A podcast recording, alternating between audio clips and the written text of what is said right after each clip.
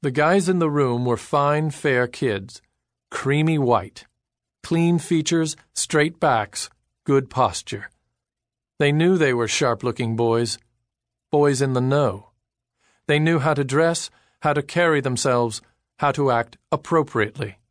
They knew all the tricks. How to get attention. Girls. Access to the good things in life 24 7. The general vibe in the room? Electric. We know how to party. It's going no way but our way. J.W. thought, this is a good night. The boys are on top, fit for fight. As usual, they pre-gamed at Putte's, the guy with the side part.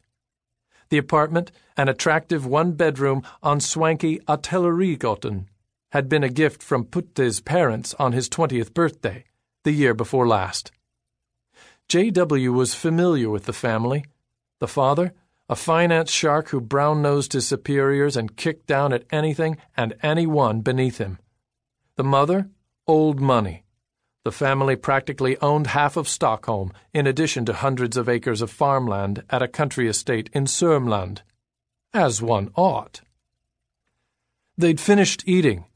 The styrofoam containers were still on the kitchen counter. Takeout from Texas Smokehouse on Humlegårdsgatan high-end Tex-Mex with quality meat. Now they were drinking on the couches. J.W. turned to the curly-haired boy, nicknamed Nippa, and asked, Shouldn't we go soon? Nippa, whose real name was Nicholas, looked at J.W., replied in his shrill, pretty boy voice, We've reserved a table for midnight. We're in no hurry. Okay, then we have time for another round of Jack and Coke. Yeah, well, when are we going to taste the other Coke?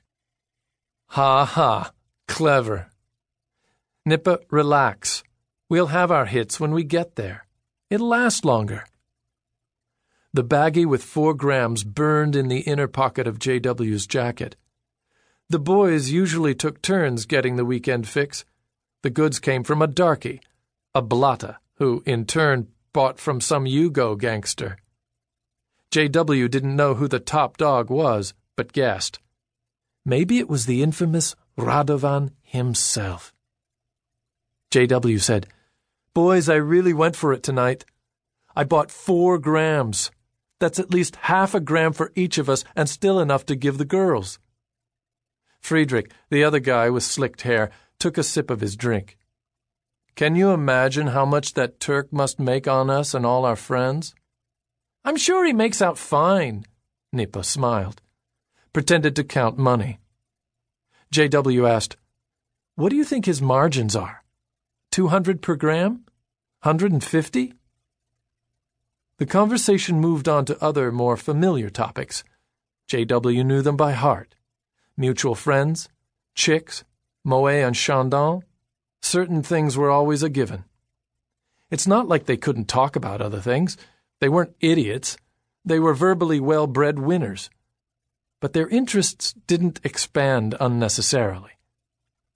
Finally, the talk landed on business ideas. Friedrich said, You know, you don't need that much money to start a company. A hundred thousand kroners enough. I think that's the lowest capital stock. If we come up with a sweet idea, we can totally do it. Try to do some business, register a cool company name, appoint a board and a CEO. But above all, buy stuff tax free. How awesome would that be? J.W. amateur analyzed Friedrich. The guy was completely uninterested in people, which, in a way, was a relief. He'd never even asked where J.W. came from, or anything else about his background. Mostly, he talked about himself, luxury brands, or boats. J.W. downed his Jack and Coke, poured himself a strong G and T. Sounds super sweet. Who'll get the hundred thousand kroner? Nippa interjected.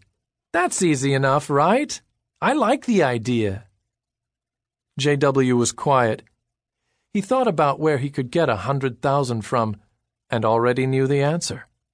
Nowhere. But he didn't say anything. Played along. Grinned. Nippa changed the music. Putte put his feet up on the coffee table and lit a Marlboro light.